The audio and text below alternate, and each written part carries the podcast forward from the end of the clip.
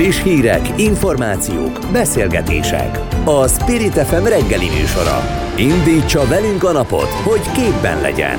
A mikrofonnál Lampi Ágnes. Jó reggelt kívánok, szeretettel köszöntöm Önöket az első áprilisi hétfőn, mert hogy április harmadika van, tehát hétfő, és egész konkrétan 7 óra 6 perc kezdjük, már is az aktuált 9 óráig tart a műsor. Tóró Nikolát pedig a szerkesztő, és mondom már is, hogy milyen témákkal és vendégekkel készültünk. Pillanatokon belül Brenner Kolomannal a Jobbik konzervatívok országgyűlési képviselővel fogunk beszélgetni.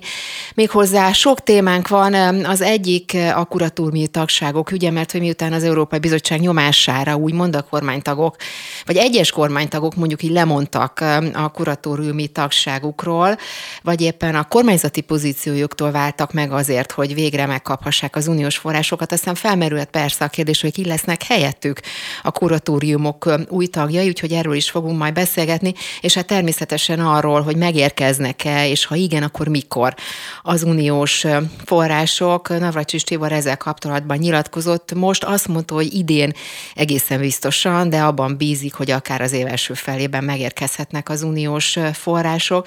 És azt is mondta, hogy március 31-e után pár nappal fogadja majd el az országgyűlés a törvénycsomagot, még hozzá az Európai Bizottság tudtával, sőt, aktív támogatásával történt ez a csúszás, mármint ez a párnapos csúszás a március 31-i határidőhöz képest, és hogy ez a csúszás ezért nem is igazán csúszás. Na szóval ezeket mindent majd megbeszéljük Brenner Kolomannal, és a témát folytatjuk Rónai Sándorral, a DK elképviselőjével, árnyék külügyminiszterrel is, úgyhogy ezeket a témákat boncolgatjuk, hogy ő hogy látja, hogy vajon megkapjuk -e ezeket a összegeket, vagy nem. Aztán utána itt lesz már Rusvai Mikrós, virológus is, mert hogy egyre többet hallani arról, hogy az oltások komoly mellékhatásokat okozhattak, és természetesen elég sok ilyen eset erőfordult, egyre több tanulmány foglalkozik is ezzel, és nagyon sokan vannak hazánkban azok, akik megtapasztalták azt, hogy milyen mellékhatásai lehetnek az oltásnak, úgyhogy erről is fogunk majd beszélgetni, és utána az akkumulátor, akkumulátorgyárak ügye is, mert hogy az LNP határozati javaslatot nyújt be az akugyárak monitoring adatainak kötelező közzétételéről. Erről majd Tetlákörssel ért alpolgármesterével, az LNP elnökségi tagjával beszélgetünk. Spirit FM 92.9 A nagyváros hangja. A nagyváros. Továbbra is kérdés, hogy az alapítványi egyetemek tanulói mikortól pályázhatnak újra az ingyenes Erasmus ösztöndíjra. Az Európai Bizottság nyomására a kormánytagok nem mondtak egyetemi kuratóriumi tagságukról. Az Óbudai Egyetem és a Pannon Egyetem kuratóriumi vezetése megalakult, de a legtöbb alapítványnál még nem lehet tudni, kik kerülnek a lemondott tagok helyére. A vonalban Brenner Koloman, a Jobbik országgyűlési képviselője. Így van, jó reggelt kívánok! Jó reggelt kívánok a kedves hallgatóknak is. Ugye ön úgy fogalmazott ezzel kapcsolatban, hogy méltatlan alkudozás és trükközés folyik a magyar egyetemi világ jelentős részét kitevő Fideszes alapítványi formában fenntartott intézményekkel is. Ugye itt azzal kapcsolatban, hogy kik lesznek, vagy kik lehetnek az új kuratóriumi tagok. Most hogy látja, hogy mi lesz ennek, a, ahogy fogalmazott trükközésnek az eredménye, hogy továbbra is problémát okoz ez majd, vagy megoldja ezt a helyzetet, amit ugye mindez okozott? Hát ez egy nyitott kérdés az én véleményem szerint. Ugye én ugye azt nehezményeztem kezdettől fogva, hogy ezek a kuratóriumok, ezek egyrészt fideszesek, aktív miniszterekből állnak, illetve egyértelműen ehhez a párthoz kötődő személyekből, és attól, hogy most kicserélek egy aktív minisztert egy egyébként szintén Fideszhez teljes mértékben kötődő másik kollégához, és egyébként a kuratóriumok választják ki ezeket a tagokat, az újabb tagokat is, tehát semmilyen egyéb beleszólása nincs senkinek, hogy kit választanak bele. Igen, ezek kérdeztem, hogy, hogy, ezek kérdeztem, hogy ezek szerint ez nem fogja megoldani, mert hogy ön úgy fogalmazott, hogy itt az előbb idéztem, hogy ez alkudozás és trükközés tulajdonképpen, tehát nem a probléma megoldására irányul.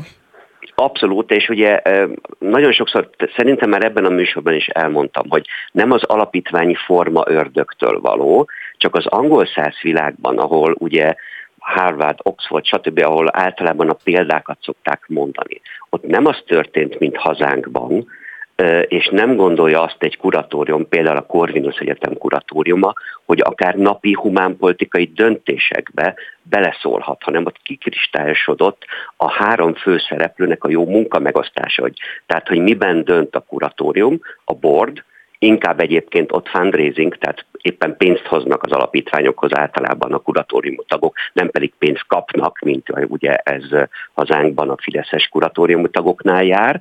Aztán miről dönt a szenátus, ami számomra, mint volt egyetemi vezető számára, ugye az egyetemi autonómás szempontjából kimondottan fontos, hiszen ez az egyetemi oktatók, hallgatók és dolgozók parlamentje gyakorlatilag, amelynek meg kell minden komolyabb döntést ö, határozni a saját magával kapcsolatban, az önkormányzatiság szempontjából, amely számunkra jobbik konzervatívok számára egy nagyon komoly európai érték, és harmadszor pedig az egyetemi menedzsment miben dönt.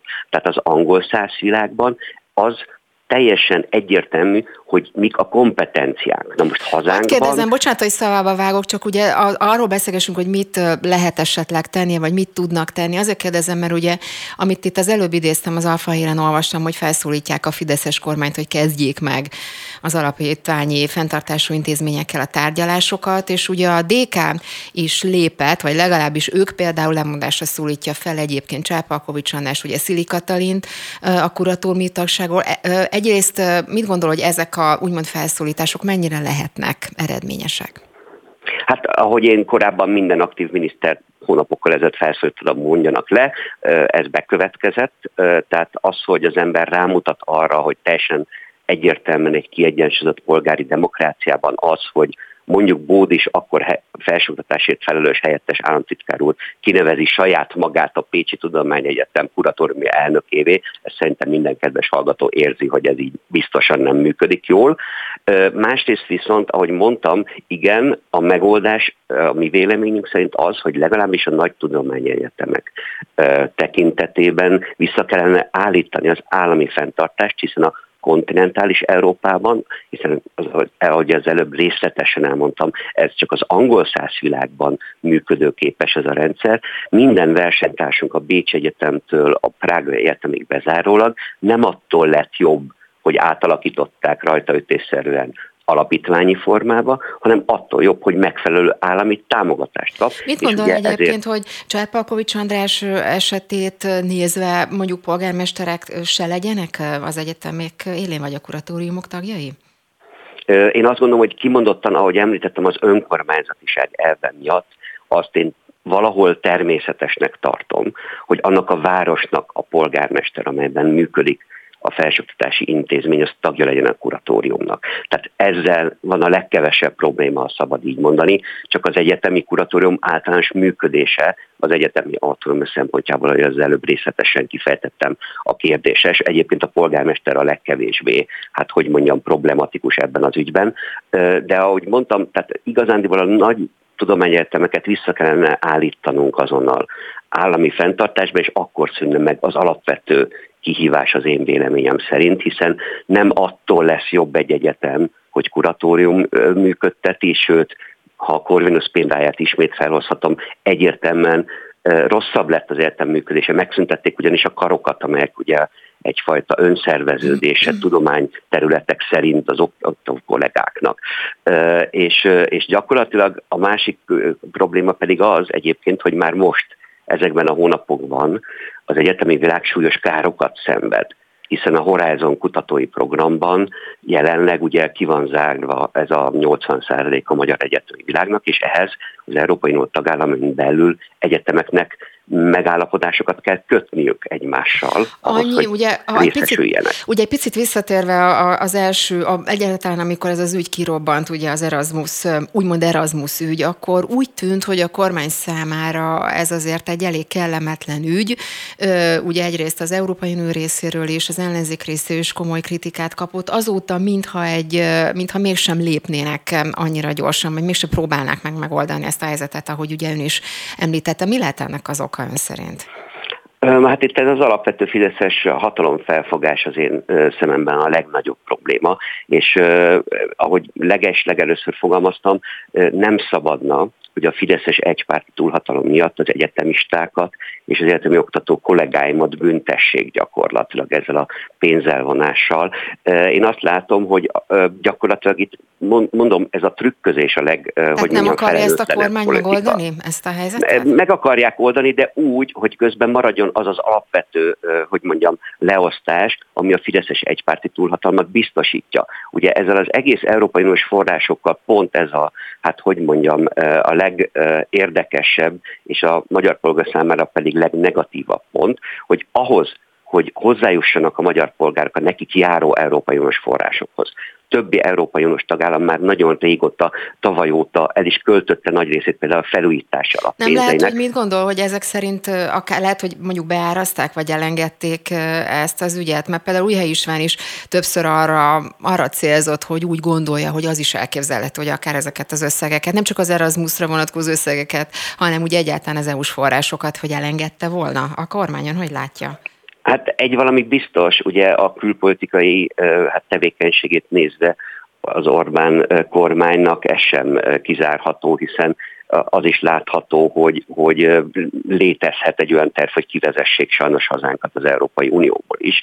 Tehát én ezt nem tartom kizártnak. Az viszont tény, hogy ráadásul ez egy azért kettős játék és trükközés, amit a Fideszes kormány művel, mert, mert másrésztről a 7 éves költségvetés Európai Uniós költségvetésben hazánknak járó pénz egy jelentős részét pedig folyósítják így is, úgy is, mert azt nem zárolta az Európai Bizottság. Tehát, tehát azért mondom, hogy kettős a játék, mert egyrészt például a mezőgazdasági támogatások ugyanúgy, ugyanúgy folynak, és ahogy mondtam, ugye a, a, a 7 éves Európai Uniós költségvetés nagy része is normál ütemben ha szabad így mondani, lehívható lesz, és ezt a kisebb részét, ugye, amit zárolt az Európai Bizottság, ez bizony lehet, hogy beáraszták, azt viszont unokáink fogják megfizetni, hogyha eljött mondjuk kínai hitelt vesz fel a Fideszes kormány. Berennel Kolomannak a Jobbik konzervatívok országgyűlési képviselőinek köszönöm szépen, hogy tudtunk beszélni erről. Viszontlátásra!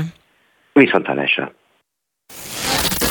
Spirit FM 92.9 a nagyváros hangja. A népszava úgy értesült, hogy májusban Magyarországra jön az Európai Parlament Költségvetési Ellenőrző Bizottsága. A lap szerint azt vizsgálják majd, hogy Magyarország képes lesz megfelelően hasznosítani a helyreállítási alapból érkező pénzügyi forrásokat. A telefonnál Rónai Sándor, a DK Európai Parlamenti képviselője. Így van, jó reggelt kívánok! Jó reggelt kívánok, üdvözlöm a kedves hallgatókat. Folytassuk is akkor onnan, ahol az előbb Brenner Kolomannal abba hagytuk, és egy idézet, mert hogy Navracsis Tibor az Inforádióban beszélt arról, hogy ő úgy látja, hogy idén egészen biztosan, de abban bízik, hogy akár az év első felévben megérkeznek az első uniós források, és ugye, ahogy itt az elhangzott már, vagy amire már én is céloztam, hogy volt ez a bizonyos március 31-i dátum, és úgy fogalmazott Navracsis Tibor, hogy ez nem csúszás, más, mármint nem ez a megfelelő kifejezés, a kormány által vállalt határidőre ugye nem teljesülnek a vállalások, a csúszás azt jelenti, hogy valaki úgy nem készül el, hogy a másik ehhez nem járul hozzá, de Brüsszel jelezte, hogy nem gond, hogy később fogadják el ezeket a törvényjavaslatokat, és hogy mindenről a, a Európai Bizottság tudott, sőt az aktív támogatásával történt. Szóval, hogyha az aktív támogatásával történt, és ugye erről a határidőkről mi sokat beszélgetünk, akkor ez most hogy jön össze? Hát kicsit megmosolyogtató ez, mert az embernek az az így jut eszébe, biztosan ismerik a kedves hallgatók, amikor én így szállok le a bicikliről, így végződik a vicc. Szóval, szóval ez, a, ez az egész hely. Más országok most már több mint másfél éve hozzájutottak a koronavírus okozta válságra adott uniós segítséghez, uniós támogatáshoz. A magyar kormány meg 2023 most már áprilisában még mindig ott tart, hogy, hogy késnek, nem késnek, nagyon egyszerű pedig az Európai Bizottság kérése. Azt kéri a magyar kormánytól, hogy egyébként kérte a többi 26 tagállamtól is, hogy mutasson be egy tervet arra vonatkozóan, hogy hogyan használnák fel helyesen ezeket a pénteket. Tehát a magyar kormánytól várnak egy garancia levelet arra vonatkozóan, hogy kivételesen ezt a pénzt nem fogják ellopni. Ez az, amit most már a magyar kormány másfél éve képtelen előállítani. Igen, és a kérdés az és, az, és hogy, hogy mi lehet ennek, igen, mi lehet ennek, ennek az oka éppen a, ugye a Szabad Európa írt arról, hogy a magyar kormánynak most már három hónapja maradt arra, hogy hozzáférjen a, az árolt uniós pénzekhez, és utána azért, mert hogy közelegnek ugye az európai parlamenti választások, és utána azt írják, hogy hosszú időre úgymond zárójelbe tehetik a, a témát, mert hogy nyilván ez lesz már, mint a választás lesz a fő téma. Szóval ezek szerint elengedte? Hogy, érti, hogy érzi? Mert ugye Ujja István is arról beszélt, hogy lehet, hogy elengedte ezeket a pénzeket a kormány. Én nehezen tudom azt elképzelni, hogy Orbán Viktor elenged több mint 5000 milliárd forintot. Egész egyszerűen arról van szó, hogy ahhoz, hogy teljesíteni tudja az Európai Bizottság feltételeit, ahhoz neki meg kéne bontania azt a rendszert, amit most már 13 éve épít. Hogyha hozzányúl ezekhez a jogállamisági feltételekhez, akkor az azt jelenti, hogy neki a, a, a korrupt illiberális rendszernek az alappilléreit kell megváltoztatni. Egész egyszerűen képtelen erre, úgyhogy mérlegre kell tennie azt, hogy egy borzasztó gazdasági válság idején, amiben egyébként ő kormányozta az országot, aközben kockára teszi a rendszerének az alapját, hogy megkapja ezt a több mint 5000 milliárd forintot. Ez egy borzasztóan nagy dilemma a miniszterelnöknek, hiszen le kéne állni a, a lopással, elapadnának e, a csapok a kedvenc oligarchái felé, e, és, és bizony olyan jogállamisági feltételeket kéne teljesítenie, amivel például az igazságszolgáltatás területén komoly bajba kerülne, ő maga is családilag, hiszen, hiszen olyan ügyeket tusolt el eddig a Fidesz kormányzat, ami egyébként a bukásához vezetett volna nagyon rövid időn belül. Szóval ez egy nagy dilemma a miniszterelnöknek és az egész Fidesznek, nem hiszem, hogy a pénzt engedték volna el, egész egyszerűen nem tudják, hogy melyik kezükbe harapjanak. Uh-huh. Ha már az európai parlamenti választást emlegettem, akkor hagyd kérdezzem erről, mert hogy Gyurcsány Ferenc a minap ugye Szegeden járt, és bejelentette, ugye, hogy Botka László szegedi polgármester támogatja a DK. Azt mondta a Gyurcsány Ferenc, hogy példátlan történet, hogy a politikus egy szabad, szolidáris és európai várost vezet. Hogy jött az ötlet, hogy nem indítanak önálló jelöltet, például Szegeden, ami hát nyilván egy nagyon fontos terület, vagy egy nagyon fontos város? Botka László hosszú évek óta bizonyítja, hogy kiváló vezetője Szeged városának, és egy, egy bástyája az ellenzéknek. Szerintem nekünk az az érdekünk, hogy 2024-ben is megőrizzük ezeknek a városoknak a vezetését, és lehetőség szerint még több várost szabadítsunk fel a Fidesz fogságából. Ez a demokratikus koalíciónak egy célja, Nyilván, ahol van jobb polgármester jelöltünk, vagy, vagy van olyan polgármester, aki, aki ebben jelölt, aki ebben segíteni tudja a demokratikus koalíciót és, és az egész ellenzéket, abban az esetben őt fogjuk uh-huh. támogatni. Én nagyon remélem, hogy Szegeden nyert Botka László és a Demokratikus Koalíció csapata. Ugye Gyurcsány Ferenc a minap egyébként pont itt nálunk a Spirit fm jelentette be, hogy kik lesznek a DK jelöltjei, mármint az első három helyen, ugye a EP listán, ugye Dobrev Klára Molnár Csaba és Vada Jágnest emlegette. Gyurcsány Ferenc, ön hogy tervezi? Indul? Újra indul? Én azt tervezem, amit a pártom tervez, nagyon bízom benne, Ezek hogy a demokratikus nem. koalíció már hogy ön, az ön neve nem hangzott el, ezért kérdezem. Ezek szerint nem indul, vagy nem tervez, vel, nem tervez hát a, ezzel? A, a magyar EP képviselők mintegy 21-en juthatnak mandátumhoz, Gyurcsány rendszerből hármat e, emelt ki, úgyhogy az, hogy ki szerepel még a DK Hát meg azt is mondta, hogy nagyjából négy emberrel számol. Ilyet nem mondott Gyurcsány Ferenc, a demokratikus koalíciónak jelenleg is négy képviselője van, ennél csak többel számol a demokratikus koalíció, de még egyszer mondom, a DK listájának összeállítása a DK elnökségének a feladata. Én most azon arra koncentrálok, hogy amíg itt vagyok az Európai Parlamentben, addig a lehető legjobban végezzem a munkámat. Például részt veszek az Európai Parlament Költségvetés Ellenzési Bizottságának a májusi missziójában, amit Magyarországra terveznek, másik oldalról pedig elvégzem azt a munkát, amit az árnyék kormány részéről engem illet. Én vagyok az árnyék kormány külügyminisztere, így aztán Brüsszelben, Brüsszelen kívül, az Európai Unión kívül, és természetesen Magyarországon is elvégzem ezt a munkámat legjobb tudásom szerint. Az, hogy ki lesz RT képviselő 2024-től, az pedig egyrészt a DK elnökségének a feladat eldönteni másodszorban, és leginkább nekik, az pedig a magyar választók feladata lesz. Mhm. Akkor csak egy, akkor úgy kérdezem, és ez az utolsó kérdésem, hogy ha mondjuk felkérnék, akkor elvállalná? Tehát, hogy akkor indulna újra, ha felkérnék? Én ott képviselem a hazámat, ahol a legjobban tudom. Ha a párt úgy ítéli meg, hogy én ezt Brüsszelben tudom, akkor én természetesen állok ennek elébe, és nagyon szívesen e, lennék a továbbiakban is RT képviselő, de természetesen, mint mondtam, ez egyrészt a párt elnökségének, másrészt pedig a választóknak a döntése. Rónai Sándornak, a DK képviselőjének köszönöm szépen, hogy tudtunk beszélni. Viszont hallásra minden jót. Köszönöm szépen, viszont hallásra minden jót. Friss hírek, információk, beszélgetések. A Spirit FM reggeli műsora. Indítsa velünk a napot, hogy képben legyen. A mikrofonnál Lampi Ágnes. Egyre több tanulmány foglalkozik a Covid-oltások következményeivel hosszantartó mellékhatásaival. Több országban foglalkoznak ennek a kezelésével is, sőt kártérítések is várhatók nyugat-európai országokban, vagy éppen Ausztráliában. Hogy Magyarországon mi a helyzet ezzel kapcsolatban, arról Rusvai Miklós virológust kérdezzük. Aki már itt van velünk, jó reggelt kívánok! Jó reggelt kívánok! Na kezdjük akkor valóban ez a fő kérdés, hogy mennyire jellemző Magyarországon az, hogy hosszú távú mellékhatása volt az oltásoknak, hogy látja? Mert persze vannak egyedi esetek, meg nagyon-nagyon súlyos esetekről is hallani, de ez mennyire általános?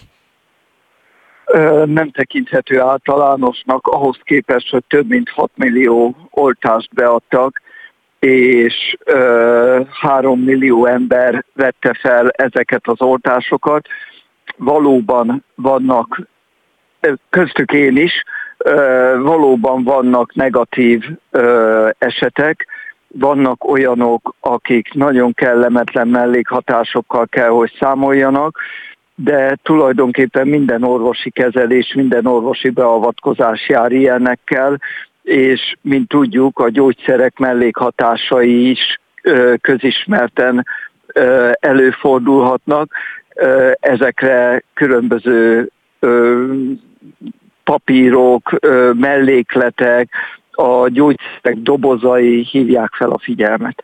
Na de itt azért egy picit talán többről van szó, már mint nyilván az arányokat, meg minden, minden egyeset is soknak számít ebből a szempontból, Így de van. itt azért, itt azért ehhez képest jóval több esetről lehetett hallani, megolvasni, meg tényleg súlyos, hogy mondom, ilyen furcsa, akár ilyen rejtélyes jelenségek is megjelentek a, a különböző esetekben, szóval akkor ezeket hogyan kell értelmezni, vagy hogyan lehet ezeket helyre tenni, mint egy normális, szokásos mellékhatás? Most idézőjelbe tettem a szokásos. Persze. Nem, ezeket először is ki kell vizsgálni, és egyértelműen be kell, hogy bizonyosodjon, akár statisztikailag, hogy tehát nem feltétlen, ugye itt mindig az a gond, hogy nagyon sok ember vette fel az oltást, és különböző problémák jelentkezhetnek náluk de nem tudhatjuk, hogy vajon ez az oltás hatására van-e. Olyan nagy számú az oltott réteg, hogy nincs megfelelő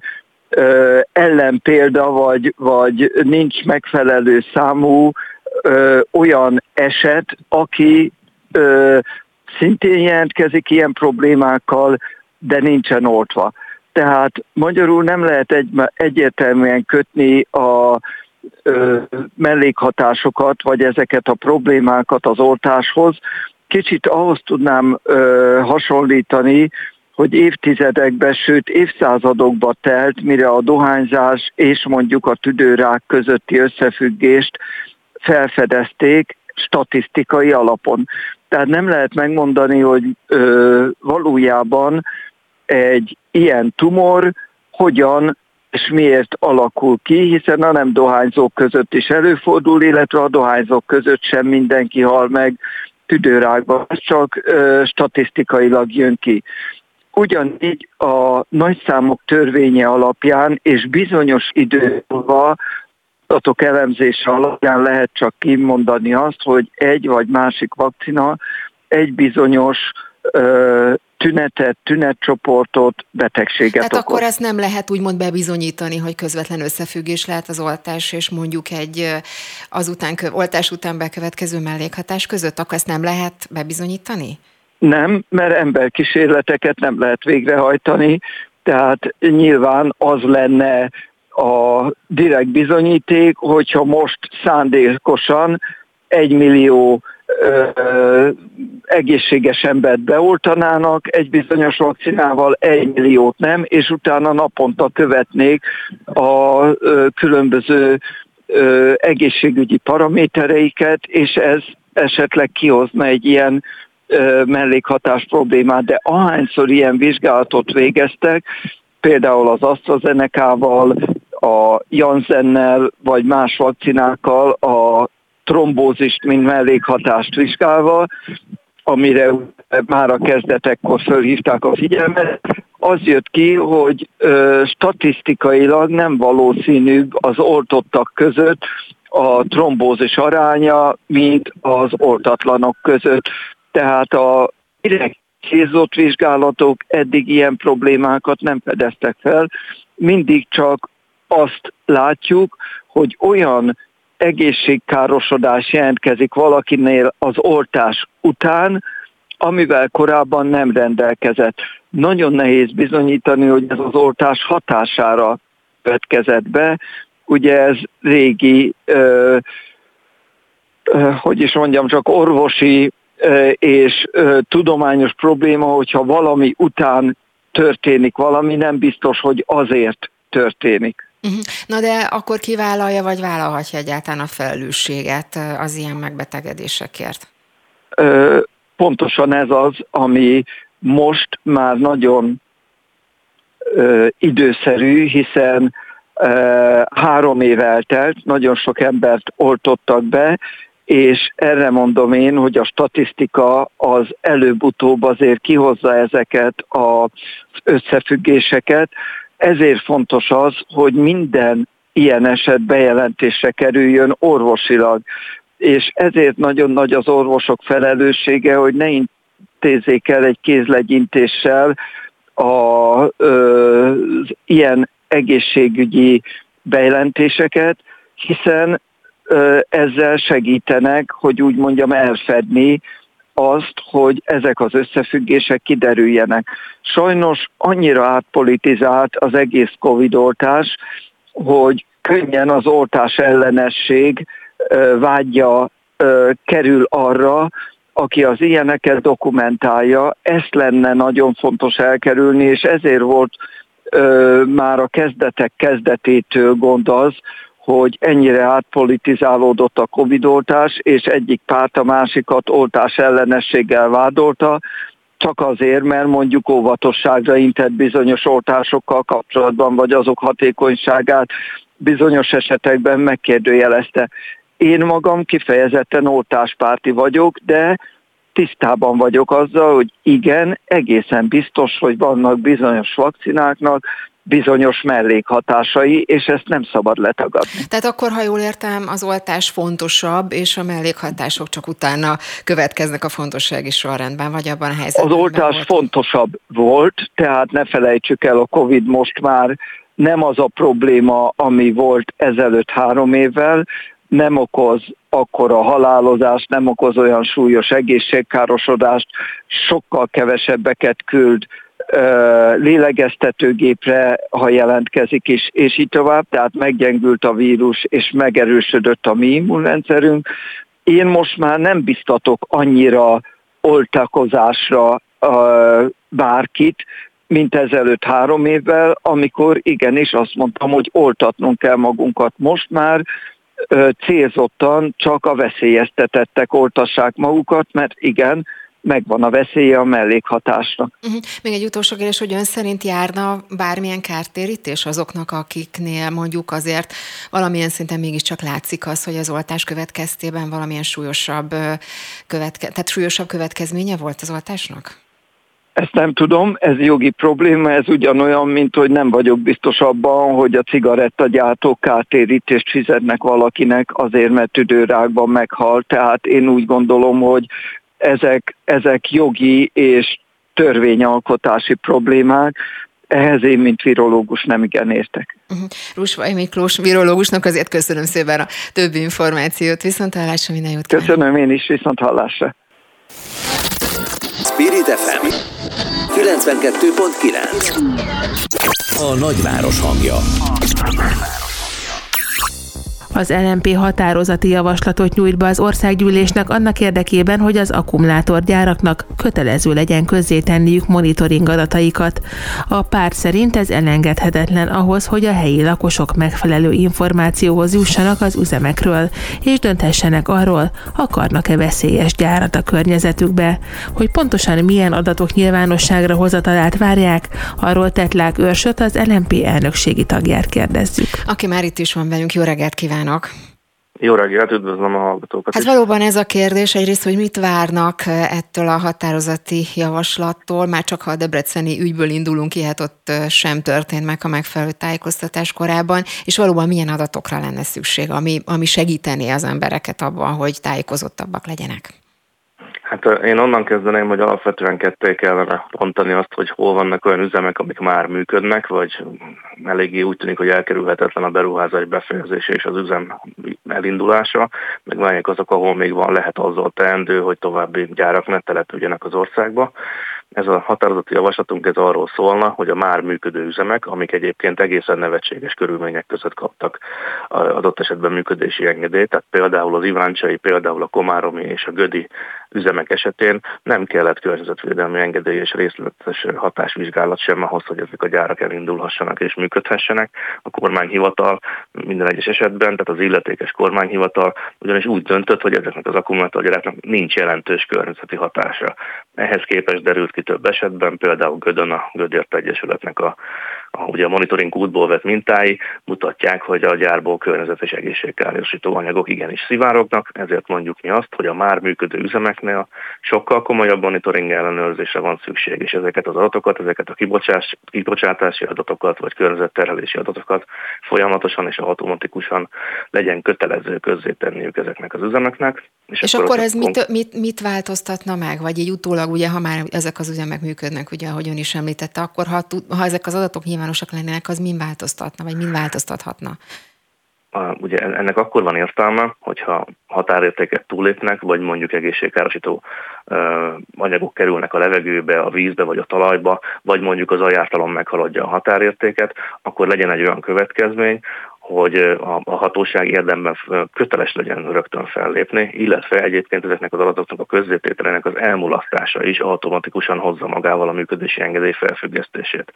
Az teljesen abnormális, és teljesen szembe megy a józan észre, hogy minden európai normával ellentétesen ezek a gyárak jelen pillanatban titkolhatják ezeket a kibocsátási adatokat, ezeket úgy kell tőlük, hogy mondjam, kiperelni adott esetben, és bármilyen határérték túllépés, havária vagy üzemi baleset esetén a hatóságok azok vagy félrenéznek, büntetnek, vagy valami, bocsánat, egészen nevetségesen alacsony összegű büntetéseket szabnak ki. Tehát nyilván egy, egy általános szabályozási rendezésnek akkor van értelme, hogyha megismerhetők az adatok, értve ez alatt természetesen a felszíni vizeket, a felszín alatti vizeket, tehát a monitoring utakat, ugyanúgy, mint a csapadékvízszárazókat, a légszennyezettségi adatokat, amit ezekből a kéményekből milyen anyagok távoznak. És ahogy említettem, például az ajártalommal is lenne bőven-bőven teendő, tehát, hogyha ezek az adatok ismertek, és egyébként határérték túllépés van, vagy olyan anyag kerül ki a környezetbe, aminek nem kellene, akkor annak legyen konzekvenciája. Uh-huh. Mit gondol egyébként magáról, arról a helyzetről, hogy azért általában elő-elő szokott fordulni az a helyzet, hogy, hogy az adatok nem feltétlenül megbízhatóak, tehát hogy mennyire valósak azok az adatok, vagy azok az információk, amelyek egyébként kiderülnek. Például ezzel a problémával mit lehet kezdeni?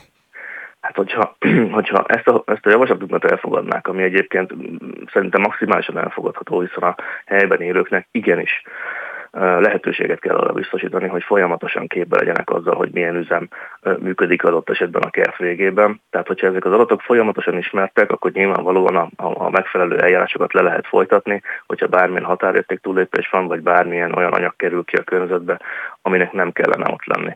Tehát egy, egy egy folyamatos monitorozásnak éppen az a lényege, hogy ne nagyon lehessen trükközni a, bocsánat, a kibocsátási adatokkal, ne nagyon lehessen mondjuk egy automatikus és folyamatos közzététel mellett mondjuk félrevezetni a lakosságot. Uh-huh. Akkor egy picit Debrecenről is beszélgessünk pont ennek fényében, mert ugye hír volt az, hát beszélgettünk önpártársával is arról, hogy, hogy uh-huh. úgy tűnik, hogy eltávolítják például azt a vízügyi igazgatót, aki mondjuk kritikus szakvéleményt írt a debreceni akugyár ügyében, és ugye itt felhívták többen is a figyelmet arra, hogy nem tudni egyelőre azt, hogy a két tény között van-e összefüggés, vagy nincs, de az az a tény, az az mindenképpen egy tény, hogy, hogy a területek illetékes vízügyi hatóság például egy olyan szakvéleményt adott ugye a Debrecenbe tervezett akugyáról, ami hát nem igazán volt beilleszhető a, a, a kormányzati akkumulátorgyárprogramnak a, az ügyébe, és aztán utána, de tényleg nem tudni, hogy van összefüggés a kettő között, minden esetre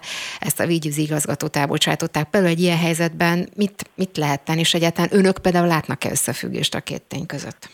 Hát nehéz nem látni az összefüggést, mert én, én mondjuk voltam, jártam többször Debrecenben, vettem részt a meghallgatáson, hát egészen elképesztő, ami Debrecenben folyik. Tehát a debreceni beruházás az, az, az olyan szinten megy szembe mindennel, amit a józanész diktál, hogy ezt egyébként még nem debreceni lakosként is rossz nézni. Tehát akár a Mikepértség, akár az érintett városrészek lakói Debrecenben, én úgy gondolom, hogy joggal fogalmazzák meg a kételjeiket, mert egészen elképesztő az, hogy a, a, az, a, az a hatósági út, ami egyébként ezen a, ez, ezt a beruházást hát nem is követi, hanem meg kellene, hogy előzze, az, hát én nem is tudom, hogy azt hogy minősítsük. Tehát ott tulajdonképpen semmi nincs rendben. Egyébként, ha már Debrecenről beszélünk, ugye a Debrecen, Debrecenben támadtuk meg a környezethasználati engedélyt. Tehát a mhm. környezethasználati engedély is, hát most bocsánat, hogy ilyen zsurnalizmust használok, de, de esik kell. Tehát abban például a vízfelhasználással, meg a vízkezeléssel kapcsolatban egyetlen egy értelmes adat nem hangzik el, egyetlen egy használható információ nem, nem, nem hangzik el, de számos, de, de ugye itt Debrecenben is tanulni vagyunk annak, amit egyébként több más beruházásnál eljátszottak, ami pedig arról szól, hogy nem a teljes beruházásnak a kibocsátási értékeit és a környezetterhelésre vonatkozó adatait teszik közzé, hanem úgy ilyen, ilyen ütemekre, meg, meg, meg fejlesztési egységekre bontják. Na most ez azért elfogadhatatlan, mert ha mondjuk adott esetben egy határértéket a teljes üzem nyilvánvalóan meghaladna, hogyha ezt kettőbe, háromba bontják, és, mind, és a, kett, a, a fele harmada kibocsátása a határérték alatt marad, akkor megkapja majd a működési engedélyt. Egyébként az egész abszolút nincs rendben, és akkor van még egy, ami megint ebben nem fog meg megtörténni, ahogy most látjuk a folyamatokat, hogy miért nem számítják össze adott esetben egy teljes ipari park összes kibocsátási adatát, miért nem számítják össze egy ipari park összes üzemének mondjuk a vízigényét. Hát uh-huh. nyilván azért, mert akkor teljesen más adatokról beszélnénk, mint amikor ütemekre, meg, meg, meg szanaszét szalámizott fejlesztési egységekre bontva adnak ki működési engedélyt adott esetben egy üzemnek. Uh-huh. Hogy kérdezem egy másik témával kapcsolatban is, ez pedig az agglomerációs településekről szól, mert hogy hát nyilván évek óta látjuk azt a trendet, hogy a nagyvárosok lakossága ugye csökken, miközben ugye nagyon sokan kiköltöznek az agglomerációja, és ugye aztán a, ezeknek a településeknek az infrastruktúrája viszont nem nagyon bírja a terhelést, és hát most úgy tűnik, hogy az építési szabályok is, hát finoman szóval azák, tehát itt volt, aki egész, egész egyszerűen úgy fogalmazott, hogy tényleg bármit bárhova építeni lehet, és hát úgy tűnik, hogy, hogy, hogy elég komoly helyzetet okoz mindez ez. Mi az LMP álláspontja erről, és mit javasolnának ezzel kapcsolatban? Hát hagyd kezdjem azzal, hogy városvezetőként mind gondolok a helyzetről, igen. mégiscsak a polgármesterként töltöm a jelentős részét, igen, igen, érdem. Hát mi ennek alaposan elszenvedői vagyunk. Tehát itt nem csak arról van szó, hogy mondjuk zsúfoltak az utak, mert egyébként zsúfoltak, vagy mondjuk olyan infrastruktúrális terhelést jelent a, a, a nagyszámú kiköltözés, hogy mondjuk a vízi közműhálózat mondjuk a, a, a közlekedési infrastruktúra nehezen tudja követni, de például az intézményfejlesztéssel is nagyon-nagyon nehéz, szinte lehetetlen lépést tartani ezzel a nagyon nagy számú kiköltözővel. Tehát mondjuk bölcsödei, óvodai, iskolai helyek, háziorvosi rendelők, háziorvosi körzeteknek a kijelölése, aminek egyébként mondjuk már a lehetőségét is elvették a településektől. Tehát itt nem csak az építési szabályokkal van komoly probléma, hanem sok minden mással is. Tehát az, hogy a településektől, a jegyzőktől vagy a, az önkormányzatoktól kerülnek el a, a egymás után a jogkörök és a, a, a hatósági jogkörök is a kormányhivatalhoz, ez a lehető legrosszabb út, hiszen a településeknek nagyon-nagyon kevés eszköze marad arra, hogy saját maguk döntsenek arról, hogy milyen településen szeretnének, vagy milyen városban szeretnének élni. Ennek egyébként az építési hatósága a, a, uh-huh. a, a lakmusz papírja tulajdonképpen. Uh-huh. És akkor mi a te, teendő? Tehát mit tudnak ezen a folyamaton változtatni, mert hogy valóban itt egy, ha, ha jól értem, akkor azért egy koncepcionális váltásra lenne szükség. Maximálisan, tehát a, a településeknek minél több jogkört vissza kellene kapni, és minél inkább a saját maguk urainak kellene maradniuk. A lehetőségek azok viszonylag szűkösek, de ezt egyébként több település megteszi, és egyébként mi is ide vagyunk sorolhatók, tehát mi is jelen pillanatban a, a, a helyi építési szabályzatnak a alapvető átírásán dolgozunk, illetve hát a kollégák ezzel vannak most már hónapok óta elfoglalva. Ez egy viszonylag hosszú folyamat, ez nagyon sok hatósági véleményezést, meg engedélyezést feltételez, mire ennek a végére érünk, de például a helyi építési szabályzatban a, a, a szigorítás, tehát mondjuk, hogy adott esetben egy-egy ingatlanon több ö, ö, zöld felület maradjon meg, vagy kevesebb lakóegység lehessen, le, lakóegységet lehessen elhelyezni. Most nagyon sok agglomerációs település megy ebbe az irányba, de azért, hogy a rossz hírt is mellé tegyem, azért a, például az övezeti besorolásokkal nagyon-nagyon nehéz úgy, úgy lépkedni, vagy visszalépni, hogy az mondjuk az esetben kártérítés igényt ne feltételezzen. Mm. Tehát ez az a csapda helyzet, amit nagyon sok település nagyon nehezen tud megoldani, hogyha ingatlan tulajdonos azt gondolja, hogy egyébként ennek nyilván körbe van járva a, szabályzása, de hogyha ingatlan tulajdonos úgy gondolja, vagy, vagy, vagy egyébként ez meg is történik, hogy mondjuk egy visszaminősítéssel az ő ingatlan értékét veszíti, akkor nyilván kártérítési igényel fog fellépni. Ezért vannak egyébként ezek a települések nehéz helyzetben, mert a korábbi időszakoknak a nagyon-nagyon mondjuk úgy, hogy építkezés barát szabályzásaiból viszonylag bonyolult visszalépni. Mhm. Csak egy utolsó kérdés még így gyorsan a, a végére, és ez már egy picit a kampányra is vonatkozik, mert ugye önkormányzati választások is lesznek, és ugye itt például a párbeszéd esetében felvetődött az, hogy ugye ők is nevet változtattak, és párbeszéd zöldek, és hát nyilván az LMP-nek is ez az egyik fő üzenete, és arról is lehetett már hallani, hogy a két párt esetlegesen egyesülhetne, mert hogy nagyon-nagyon hasonlóak ilyen szempontból, mármint a zöld vonatkozásban a célok. Mennyire látja ezt reálisnak, akár önkormányzati vonatkozásban, vagy a kampány előtt, mennyire lehet ez reális, vagy mennyire segítheti az ellenzék kampányát? Hát mi úgy gondoljuk, hogy az, ez még egy kicsit messze van. Tehát azért addig még rengeteg teendő van, akik önkormányzati képviselőként vagy városvezetőként dolgoznak, azok pontosan tudják, hogy azért amire még ráfordulunk a kampányra, addig még rengeteg megoldandó feladat van. Hogyha a legelső témára egy picit vissza, visszakanyarodhatok, és fogok válaszolni természetesen a kérdésre is. A, például az, hogy az önkormányzati képviselőink egyre több településen érik el, hogy a települések saját maguk mondják ki, hogy nem kívánnak a településeken um, akkumulátorgyárat látni. Például ezek olyan feladatok, amiket érdemes lenne elé, elé venni annak, hogy a kampányra miként készülnek majd az ellenzéki pártok. Én bízom benne egyébként, hogy a, a, az ellenzéki kampány az sikeres lesz, és minél több pozíciót sikerül majd önkormányzati szinten megőrizni, adott esetben újabb városokban uh, sikereket elérni, tehát mondjuk egy ellenzéki városvezetésnek legyőzni a Fidesz jelöltjeit, aztán, hogy ez majd milyen formában fog megvalósulni, megvalósulni, vagy milyen, milyen listák fognak összejönni, vagy milyen, milyen összekapaszkodások szerintem ez még nagyon messze van. Hát nem válaszolt a kérdésre, de remélem, hogy lesz még rá alkalom, hogy tudjunk róla beszélni, tehát Lákosnak a polgármesternek. Köszönöm szépen, viszontlátásra mindenkit. Én is köszönöm, viszontlátásra. Friss hírek, információk, beszélgetések. A Spirit FM reggeli műsora. Indítsa velünk a napot, hogy képben legyen. A mikrofonnál Lampi Ágnes. Jó reggelt kívánok, köszöntöm Önöket, folytatjuk tehát az aktuált, egészen 9 óráig tart a műsor Tóró Nikolát. A műsor szerkesztője, hogy néhány nap múlva itt a húsvét, és hát szerintem legalábbis nagyon sokan fölteszik a kérdést, már mind nem azt, hogy szabad elolcsolni, bár nyilván azt is nagyon sokan, de talán azt, hogy mi kerül mondjuk a sonkán 5000 forintba, és egyáltalán hogy lehet, hogy ennyire drága, egyáltalán lesz-e elég sonka, meg az, hogy például a tojás lesz elég, és hogy mennyibe fog kerülni kerülni. Úgyhogy ezeket a kérdéseket majd Éder Tamással, a Hússzövetség elnökével fogjuk megbeszélni. Aztán utána a hitelpiacról is szó esik majd, mert hogy legalábbis a szakemberek szerint lassú, fokozatos élénkülésre lehet számítani, alacsony hitelösszegekre és hosszabb futamidőkre számítanak egyébként a hazai pénzügyi szakértők. Az minden esetre látszik, hogy jóval óvatosabbak már a magyarok, csak minden tizedik magyar venne fel hitelt, és hát persze a kamatokról is beszélgetünk majd, hogy mikor csökkennek, vagy csökkenhetnek Erdősi Évával, a hitelsikerek.hu szakértőjével fogunk erről beszélgetni.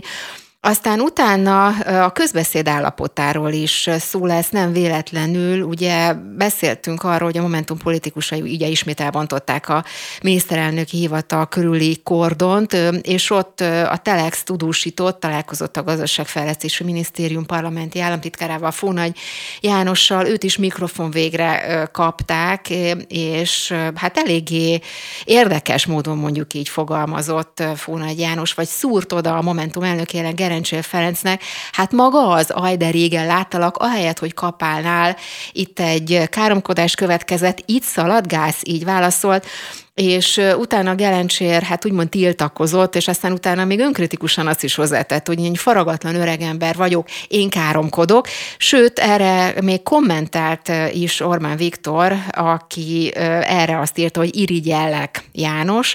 Hát megbeszéljük majd azt, hogy a közbeszéd ebből a szempontból hogyan alakult, és tehetünk-e valamit. Erről Sáhó Eszterrel, a szemlélek tartalommenedzserével fogunk erről beszélgetni, és utána a környezetvédelemről is szó lesz, mert hogy a Greenpeace úgymond úgymond zéro toleranciát hirdetett a felelőtlen luxus szennyezőkkel szemben, hát ehhez képest a magárepülőzés rekordokat dönt, míg közben természetesen a, a világ klíma és gazdasági válsággal küzd, hogy hogyan lehet mindezt összeegyeztetni a Ropelger Andrással, a Greenpeace klíma és energia kampány felelősével beszélgetek majd. Spirit FM 92.9 A nagyváros hangja. A nagyváros. Jön a húsvét, hamarosan a magyar családok jelentős része sonkát vagy valami ahhoz hasonló húskészítményt vásárol. Éder Tamással, a Hússzövetség elnökével beszélgetünk az árak alakulásáról, és arról, hogy mi várható a magyar húsiparban. Hát valóban tényleg szerintem most nagyon sokakat ez izgat húsvét előtt néhány napja, hogy lesz-e elég sonka, és hogy mi kerül mondjuk egy sonkán akár 5000 forintba is. Éder Tamás van itt velünk, jó reggelt kívánok! Hát ezek a fő kérdések, szóval mi, mi kerül a sonkán 5000 forintba, kezdjük a lényeggel. Hát, kezdjük ott, hogy azért ennek a húsvéti, húsvéti füstölt árukategóriának ennek nagyon széles a repertoárja, és ennél lényegesen olcsóbban is lehet a húsvéti asztalra húsvéti füstölt készítményt tenni. A, amire ön utalt, egy 5000 forintos termék, az nagy valószínűséggel egy hagyományosan hosszan érlelt, hagyományosan pácolt, hagyományosan füstölt termék, amelyik akár két-három hónapon is keresztül is érik és készül.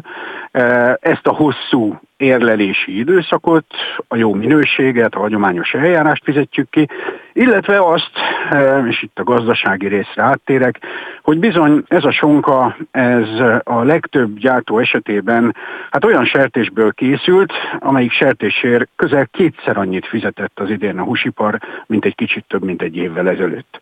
A világpiacon és eznek következtében a magyar piacon is, ugyanis az élősertés árában egy nagyon drasztikus áremelkedés ment végbe az elmúlt kicsit több mint egy évben.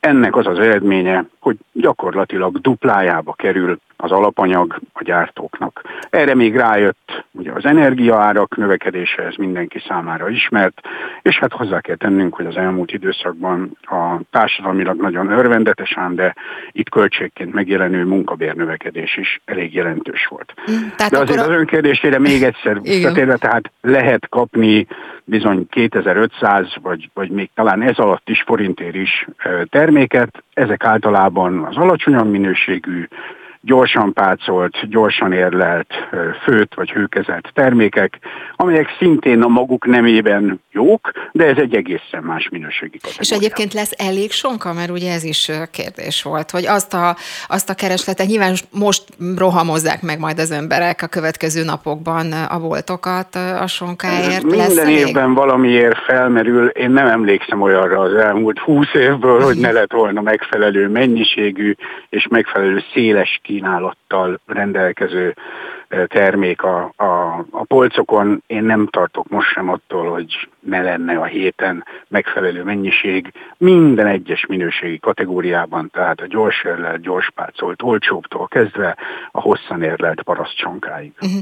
Nobilis Márton ugye az Agrárminisztériumnak a államtitkára, és beszélt arról, hogy lesznek változások az élelmiszerkönyvben. Ugye, amit itt a, az embereket érinti az, hogy pontosítják majd a szalámi fogalmát, bevezetik a félszáraz és száraz kolbász kategóriát, és ugye a sonkánál is lett változás. Ez mit jelent pontosan, hogyan érinti ez a fogyasztókat? Hát ezt most még nem tudjuk, elnézést kérek. Tudomásom van arról, hogy ilyen tervei vannak a minisztériumnak, de ugye az élelmiszerkönyvi változások azok úgy mennek ám végbe, hogy a minisztérium, a szakmaképviselői, illetve a tudományos élet és a fogyasztói érdekképviseleti képviselők által létrehozott bizottságok, ezek ilyen élelmiszer könyvi bizottságok, illetve hát ez esetben a húsbizottság, az hosszú időn keresztül a, a a változtatásra vonatkozó elképzeléseket tárgyalja, és ezt követően alakít ki egy, egy álláspontot, úgyhogy ezt én még most korainak tartom, hogy erről beszéljünk. Szó volt az elmúlt évek során, hogy itt-ott pontosításra van szükség az egyes termékkategóriák esetében. Államtitkár úr fölvázolta, hogy mely termékkategóriákban gondolkoznak ők. Ez a következő hónapok, vagy az is lehet, hogy éveknek az eredménye lesz majd. Mhm.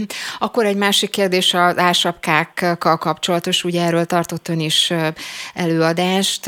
Azt mondta, hogy soha nem voltak ilyen bizonytalanok az ágazatnak a kilátásai, nagyon-nagyon sok problémát elsorolt a takarmánygabona piacsal kapcsolatban, feldolgozókkal kapcsolatban, és a végén tulajdonképpen oda ki, hogy mindez majd a fogyasztók számára lesz érezhető, mert hogy további áremelésekre lehet talán számítani? Hát nézzük, a, a sört termékpályán időben jóval később indult el az a, az inflációs folyamat, ami az élelmiszer termékpályán már 2021 végén elindult.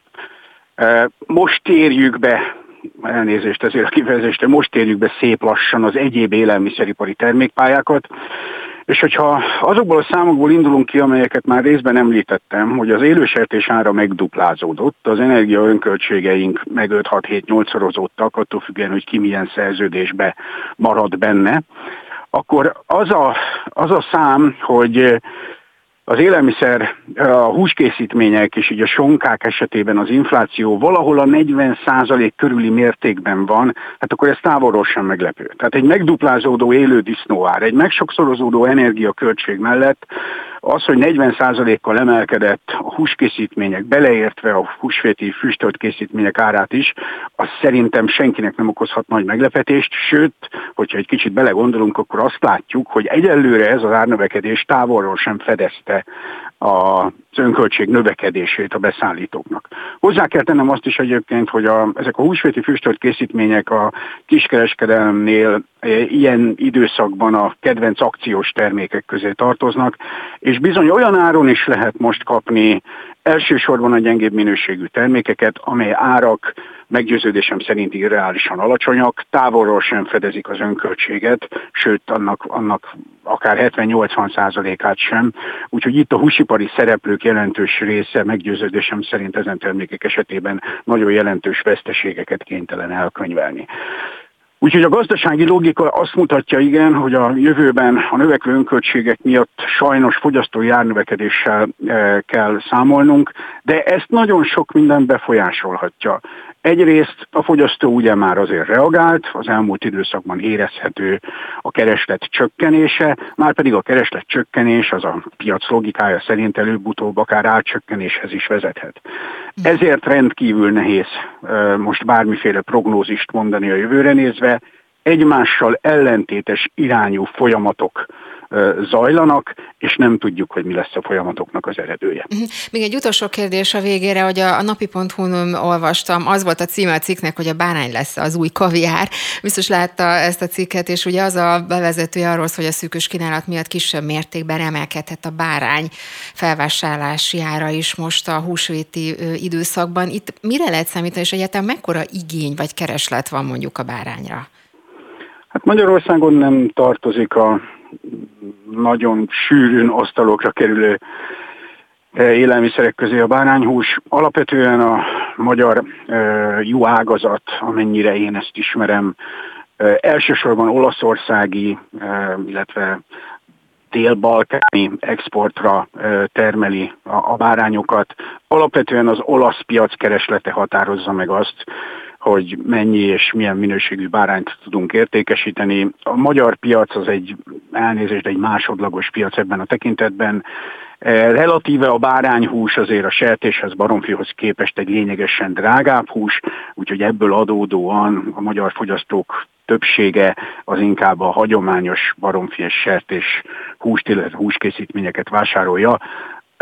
Nem tagadva természetesen azt, hogy húsvét idején azért sokan vásárolnak Magyarországon is bárányt, és az ünnepek alatt azt főzik, vagy sütik, mm. de alapvetően nem a hétköznapi mm-hmm. étrendünk része. Éder Tamásnak a Húszszövetség elnökének köszönöm szépen. Viszont hallásra. Viszont hallásra. Spirit FM 92.9 A nagyváros hangja. A nagyváros. A Cofidis felmérése szerint óvatosabbak lettek a magyarok, a megkérdezettek fele szerint érdemes várni a tervezett hitelekkel. A szakemberek szerint lassú, de fokozatos élénkülés várható a hitelpiacon. Vendégünk Erdősi Éva hitelszakértő. Így van, jó reggelt kívánok! Jó reggelt kívánok! Hát tényleg ez a fő kérdés, hogy újraélethet-e, vagy egyáltalán mennyire aludtál, akkor így fogalmazunk, és tényleg újraélethet-e itt a hitelpiac, lehet-e fokozatos élénkülésre számítani, meg hát nyilván a hitelek nagysága a fő kérdés sokak számára.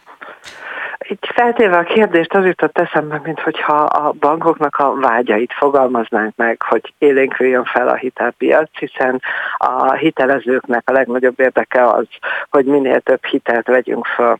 Az, ami elhangzott az elején, hogy óvatosabbak vagyunk, az e, egyrészt igaz, hogy óvatosabbak vagyunk, másrésztől pedig azért is kevesebb a hitelfelvevő, hiszen a magasabb hitelkamatok magasabb e, törlesztő részletet eredményeznek, és így kevesebben tudnak hozzájutni a hitelekhez.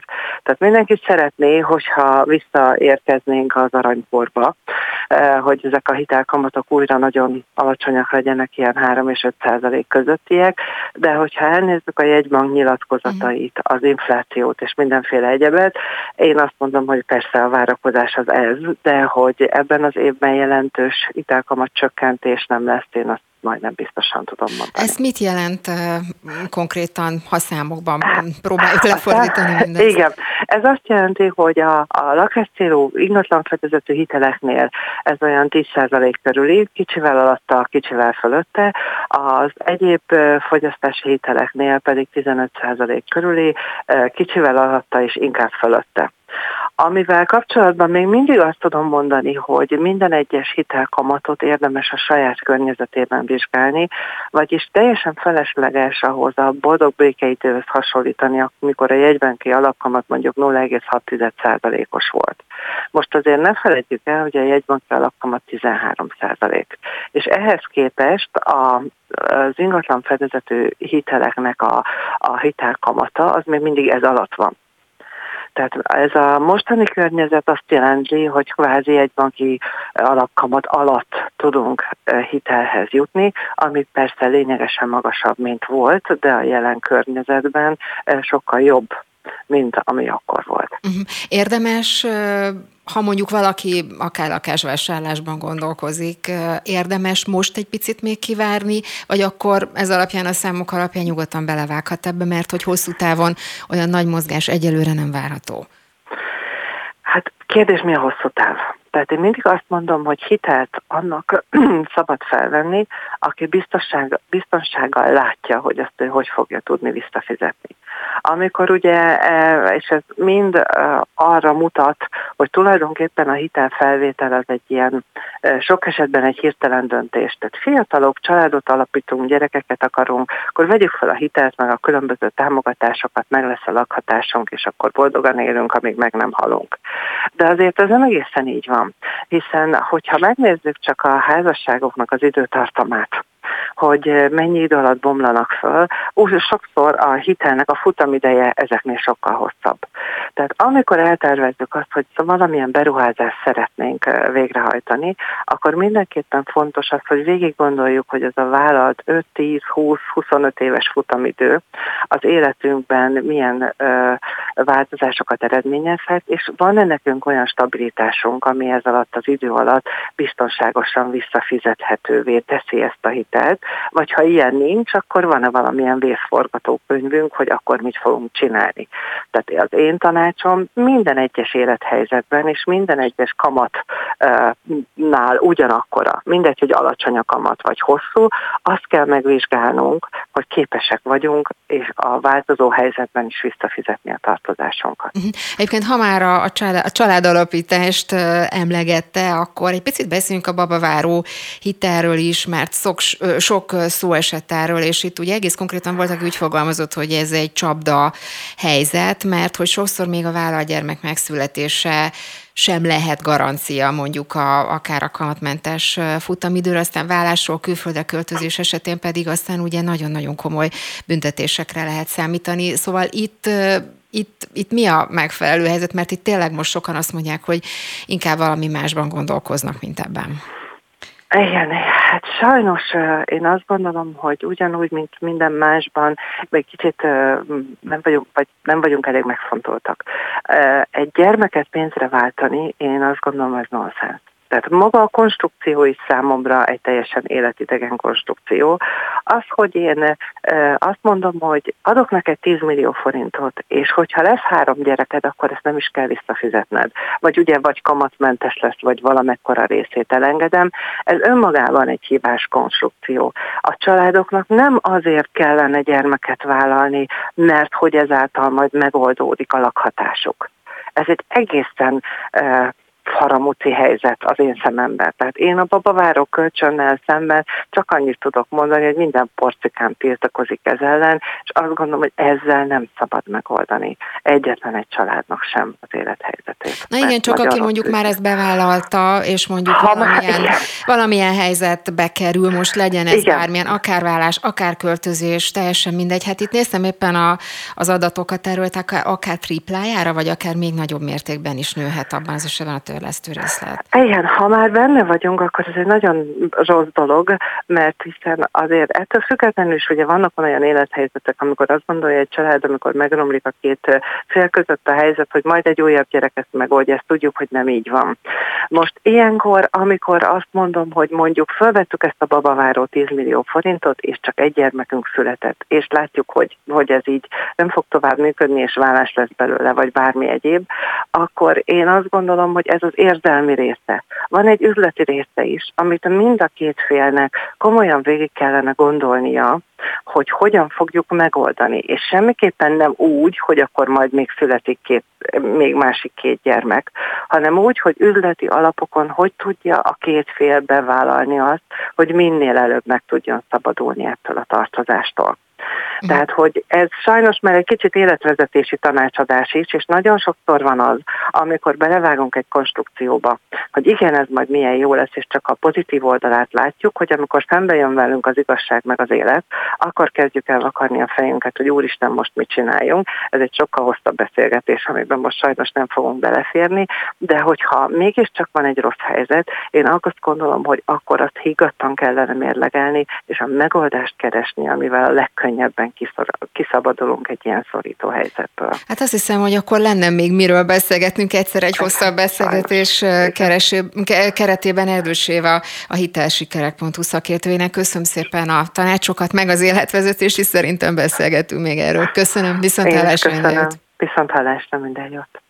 Friss hírek, információk, beszélgetések. A Spirit FM reggeli műsora. Indítsa velünk a napot, hogy képben legyen. A mikrofonnál Lampi Ágnes.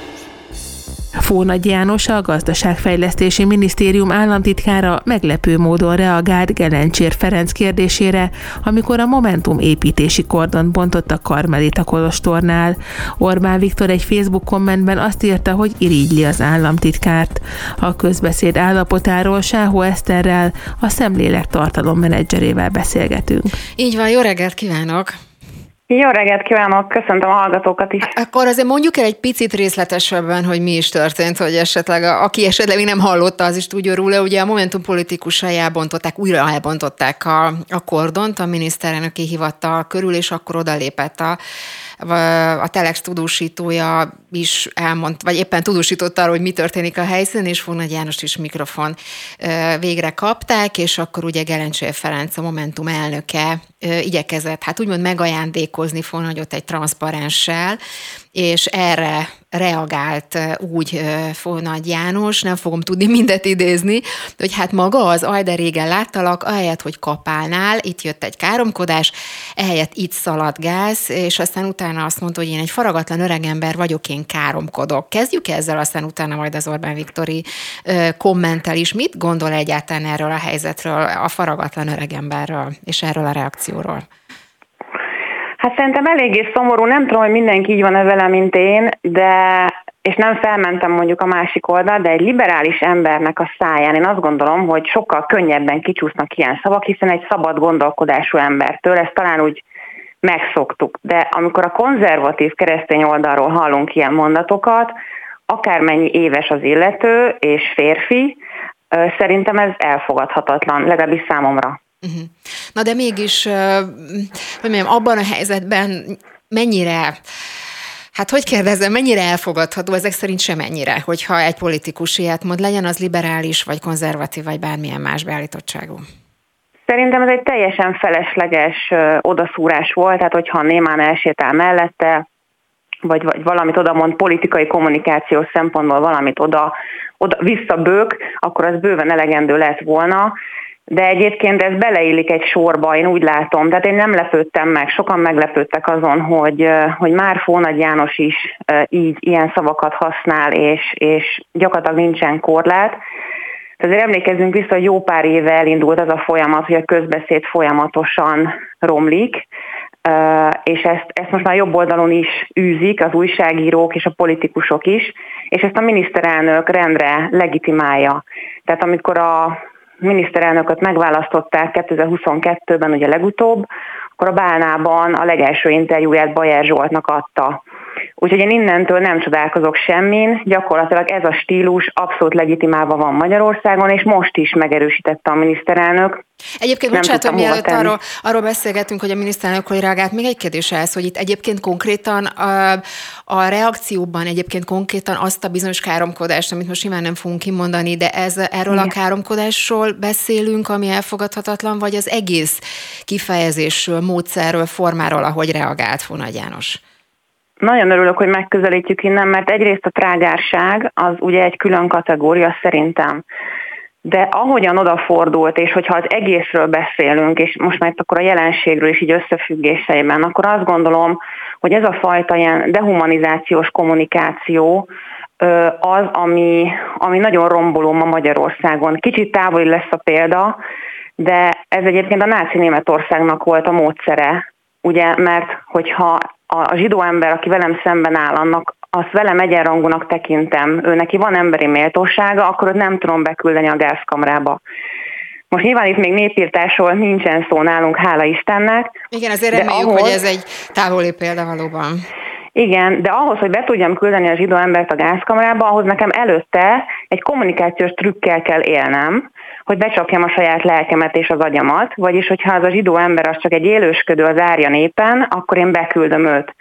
És akkor most hozom ide a párhuzamot, hogyha az ellenzék az egy féreg, az egy sváb bogár, mert ugye ilyenek is elhangoztak az elmúlt hetekben, akkor ő likvidálható, akkor ő, őt nem kell embernek tekintenem. És elkezdődött sajnos ez a folyamat Magyarországon, és tényleg ne adja Isten, hogy valaki fegyvert ragad, bár volt már rá példa, nem tudom, emlékeznek rá, most volt hír, hogy elsőfokú ítélet van egy perben, amikor a villamoson kést rántott egy férfi egy csókolózó lány pár, tehát egy meleg pár ö, láttán, és ö, hát most öt év börtönre ítélték első fokon, és akkor ugye az volt az egyik indoka, hogy Orbán Viktor is így gondolja, hogy én, hogy ez megengedhetetlen, uh-huh. hogy melegek igen, egyébként egy, hagyd térjek már vissza egy pillanatra Fóna Jánosra még, mert reagált is egyébként erre. Aztán a Hír TV-be elment, ott volt vendég az egyik műsorban, és azt mm. mondta, hogy aki utcai harcosnak megy, az számoljon vele, hogy visszaszólnak neki, és hogy hogy tulajdonképpen ez egy majd, hogy nem természetes reakció, mert hogy mondta, vagy így fogalmazott, hogy aki utcai harcosnak megy. Ugye itt egy politikusról beszélünk, az, hogy egy politikus Igen. úgymond utcai harcosként definiálja magát, az mennyire, mennyire elfogadható ön szerint? Pont ezt akartam mondani, ja, hogy hát ezzel a mondatával akkor Fónagy János ugyanúgy utcai harcos, harcosnak minősítette saját magát, és akkor ő ezek szerint lement arra a szintre, Hát ezzel önmagát minősíti, tehát szerintem egy közszereplő ezt nem teheti meg. Tehát nem utcai harcosok azok a politikusaink, akik meg vannak választva a parlamentbe, meg ott ülnek a patkóban, ők nem utcai harcosok, és hogyha a másik fél így viselkedik, elvileg nekik, nekik lennie kellene egy korlátnak, hogy én viszont nem viselkedem így, pont ezzel maradok fölötte. Uh-huh. Akkor viszont nézzük már meg az Orbán Viktori reakciót erre. Ugye itt ennek az a háttere, hogy ebből a Telex videóból származó részletet Bohár Dániel megosztotta a saját Facebook oldalán. Igen. Az volt, azt írta hozzá, hogy a nap legnagyobb beszólása, ez volt a megjegyzése, és ez alá kommentelt ugye a kormányfő, és azt írta oda, hogy irigyellek János. Ezzel mennyire, ahogy már ön is egyébként célzott rá korábban, mennyivel legitimálta ezt az egész helyzetet? Én megmondom, hogy először nem is értettem ezt, a, ezt az irigyellek János, tehát hogy annyira nem illett ebbe, ebbe a kommunikációba, de aztán ahol ez megjelent meg, ahogy nyilván egy, egy, egy odadobott fricska volt még, tehát rátett egy lapáttal, én azt gondolom a miniszterelnök az én értelmezésemben, és szintén ugyanaz történt, mint Bajer Zsoltnál, hogy, hogy ezek szerint ezt lehet ma Magyarországon. És az onnantól nagyon veszélyes, hogy, hogyha a elvileg az országnak a krémje, az elitje ezt megteheti, akkor egyre inkább meg fogja tenni ezt mindenki Magyarországon. Uh-huh. Ugye önök egyébként a szemlélek már korábban is felhívták a figyelmet a közbeszéd állapotára, és próbáltak különböző akciókon, kezdeményezéseken keresztül ezzel javítani. Mennyire eredményes egy-egy ilyen, hát hogy mondjam, egy-egy ilyen kezdeményezés, és mit lehet tenni, ha, ha ez nem működne? Igen, ez nagy kérdés, hogy mit lehet akkor ezzel ellen tenni. Én azt gondolom, hogy most a mai Magyarországon sajnos keveset. Mi indítottunk egy petíciót tavaly a békés közbeszédért, olyan emberek írták alá, mint Gundel Takács Gábor, vagy Kepes András, vagy Fabinyi Tamás, az evangélikusoknak az elnök püspöke. Tehát jó pár az értelmiséghez tartozó kommunikátor, közszereplő írta alá a petíciónkat, Nagyjából az aláírások száma olyan, olyan 1100 körül megállt. És az azt jelzi számomra, hogy egyrészt fontos volt, mert azért nem kevés ez az ezer aláírás, de mégsem volt annyira fontos, tehát valahogy a magyar társadalom még nem észleli ennek a veszélyét, hogyha a közbeszéd elkezd romlani, akkor annak milyen hatásai lesznek a társadalomra. Még nem ébredezünk, úgyhogy lehet ilyenekkel próbálkozni, mi is folyamatosan ezt tesszük, de szerintem most még nem, mintha nem lennénk erre megérve. Uh-huh. Tehát akkor van még, van még tennivaló, vagy lenne, lenne tennivaló még igen, igen, a igen. rész is. Sáhó Esztenek a szemlélek tartalom menedzserének. Köszönöm szépen, hogy tudtunk beszélni. Viszont hallásra. Köszönöm szépen, viszont hallásra. Spirit FM 92.9 A nagyváros hangja. A nagyváros. A magánrepülőzés rekordokat dönt, miközben a világ a klíma és gazdasági válsággal küzd hívja fel a figyelmet a Greenpeace. Egyúttal zéró toleranciát sürgetnek a felelőtlen luxus szennyezőkkel szemben, és a magánrepülőgépek betiltását követelik. A telefonnál Perger András, a Greenpeace klíma és energia kampány felelőse. Így van, jó reggelt kívánok! Jó reggelt kívánok! Hát én beleolvastam ebbe a tanulmányba, amiről ugye itt szó van, és tényleg meglepő adatokat lehet olvasni, hogy egészen, szóval, tehát nagyon nagy méreteket öltött a, a magánrepülőzés. Hogyan lehet ezt betiltani, hogyan lehet ezt megakadályozni, hogy ne, ne legyenek magánrepülők? Mennyire reális ez a cél? Igazság szerint kibocsátás csökkentés az eszenciális. Ugye a, a, a klímakutatók egy-két héttel ezelőtt jelentést, nyilvánosságot látott hatodik jelentés elég egyértelműen fogalmaz, hogy 2000, legkésőbb 2040-ig ők így fogalmaztak. A, tulajdonképpen az összes foszilis energiahordozó használatától meg kell szabadulnunk, beleértve a kőolajat, a földgázt és a szenet. Ugye, ugye a közlekedésben is mindenképpen csökkenteni kell a felhasználást, és a, az a tanulmányunk azt mutatja, hogy, borzasztó aránytalanság van a, a repülőzés tekintetében, és mindenféle értelemben. Ugye a, a repülőzés mindenképpen sokkal több széndiokszid kibocsátásra jár egy utas kilométerre lebontva, mint bármilyen más közlekedés, de még a, a, az átlagos repüléshez képest is, amikor egy magyar család mondjuk elugrik Aténba nyaralni, ahhoz képest is ilyen 5-10-szeres széndiokszid, fajlagos széndiokszid kibocsátású jár az, hogy a, a luxus utakat, ugye, akik megengedhetik maguknak, azok ugye, akár rövid távon, igen rövid távon és repülővel közlekednek. Mi azt gondoljuk, hogy uh, ilyen átlagosan ilyen 700-750 km alatt, ahol rendelkezésre áll bármilyen más észszerű közlekedésre alternatíva, azt nem lenne szabad engedni a, a repülős, magárepülős közlekedést. Ez, ez, ez ilyen óriási terheket ró a környezetre. Ha csak Magyarországot nézzük, hogy egy kicsit közelebb hozzuk Igen. a rádióhallgatókhoz ezt a dolgot, hogy Magyarországon hogy 3300 ilyen körülbelül ilyen repülésre került sor. Ezek között olyan távolságok is vannak, nem csak Budapest-Londra, az volt a legnépszerűbb, de hanem olyanok is voltak, mint Budapest-Pozsony, Budapest-Debrecen, Sármellék, Bécs, amik ilyen 165-175 km közötti, hát ugye még egy biciklis szempont, szempontból is belátható távolságot jelent, nem hogy autós szempontból, vagy akár vonatközlekedés szempontjából. Ugye azt is lehet látni, hogy egy vonatos, vonat alternatívához képest 50-szeres kibocsátás ért azt, hogyha repülőgéppel ugrálunk repülésbe bevásárolni, ami nyilván a klímaválságnak ebben a pontján, ez most már végképp megengedhetetlen, és azt gondoljuk, hogy ezért nem nagyon látunk más lehetőséget, mint az, hogy erős hatósági korlátozásokat bevezetni. Uh-huh. Mennyire ö, reális ez, a, ez egyébként ez az elképzelés? Csak azért kérdezem, mert tényleg én is néztem ezt, és ugye itt ez, a, amire ön is célzott, ez a 2022-es adat, ugye ez a nagyjából 3300 magángépes út induló vagy célállomás volt, ez teljesen nullára kellene csökkenteni, és ha ez nulla lenne, akkor ez mennyivel segíteni, vagy mennyivel csökkenteni a, a károsanyag kibocsátást?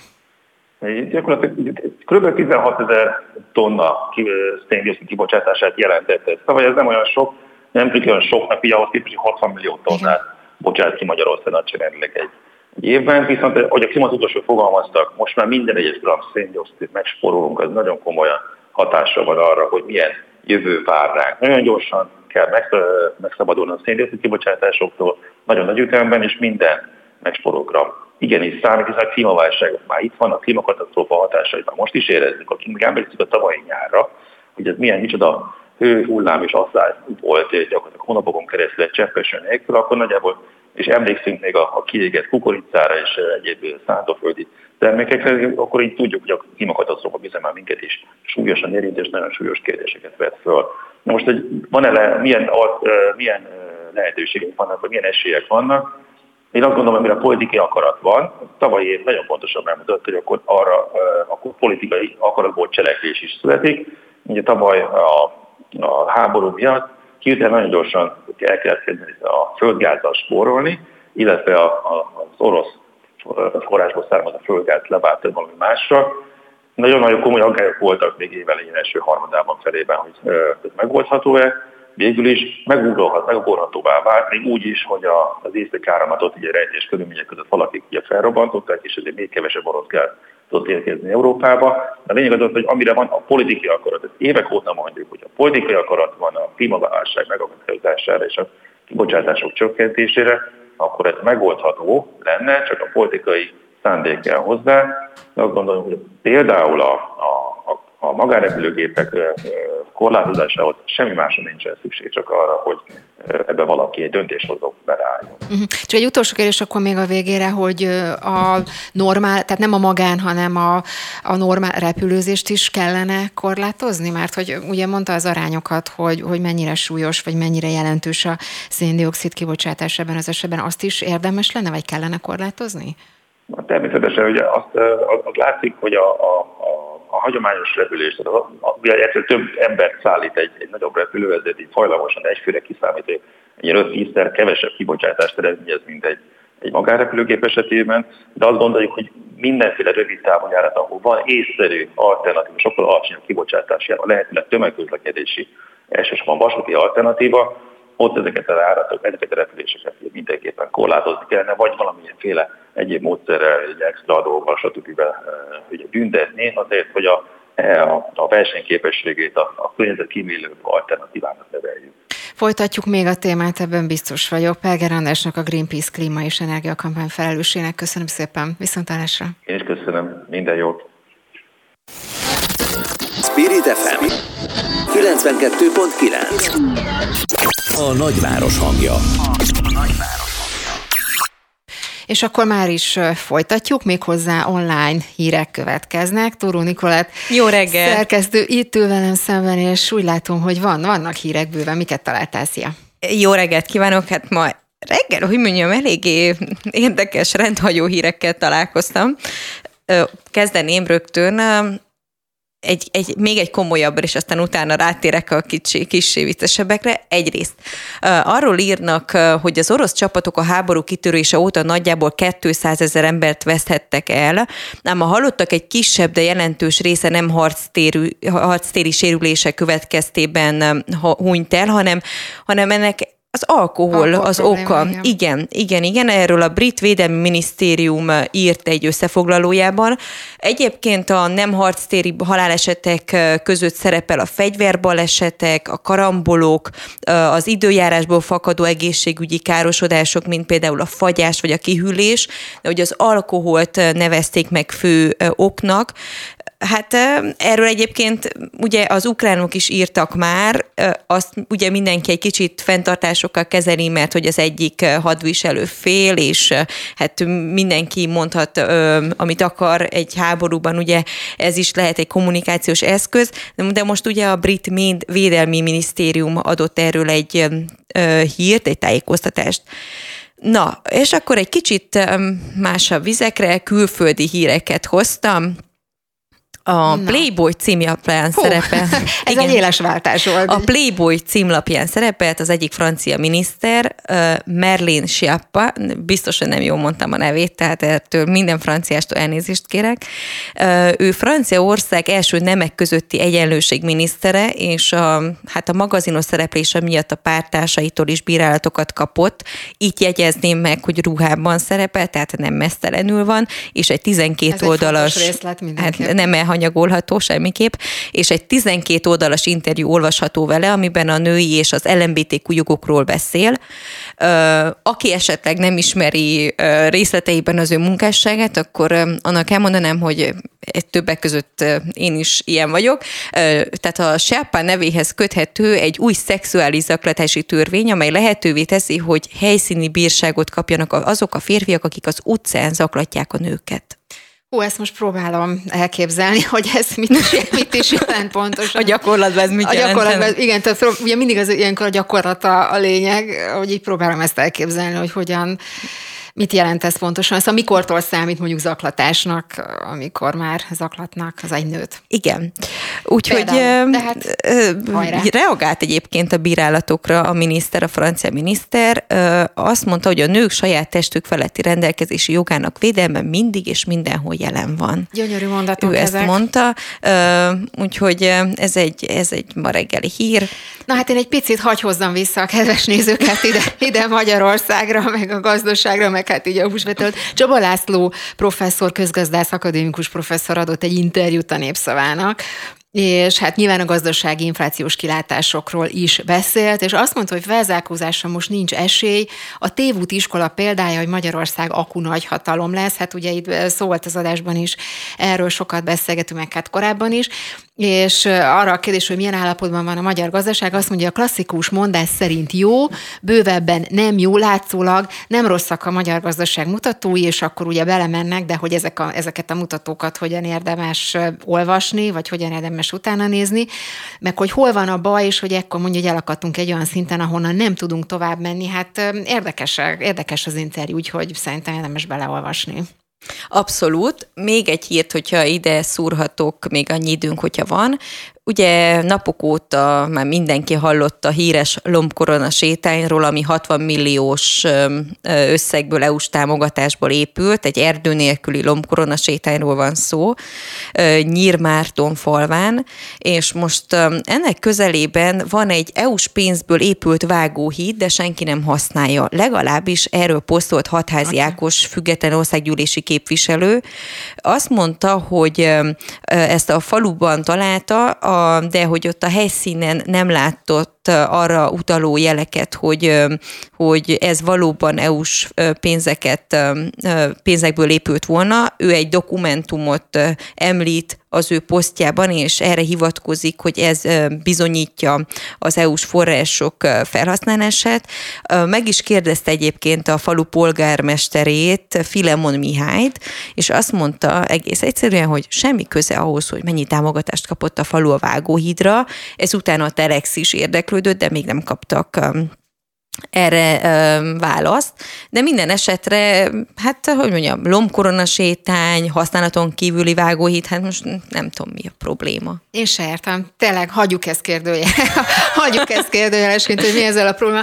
Tényleg csak egy gyors hír a végére, egy friss kutatás, a Republikonnak kijött az új kutatása, a Telexen olvastam. A lényeg csak annyi, hogy stabilizálódott a Fidesznek a támogatottsága márciusra, ezt emelték ki, és hogy egy kicsit a Momentum erősödött, az, hogy stabilizálódott a Fidesz támogatottsága márciusban az előző hónapokhoz képest, a kormánypártok 34%-kal állnak, ugye egy teljes népességről beszélünk, és 47%-on pedig a pártválasztók körében, és februárban ugyanez az, ugyanez az arány 33, illetve 47 százalék volt, tehát nagyjából erről beszélünk, és az ellenzék közül pedig a Momentum tudott a leginkább erősödni. A párbeszéd az MSP veszített a támogatottságából, a DK DK-i pedig változatlan, de a részletek megtalálhatók a de, cikkben.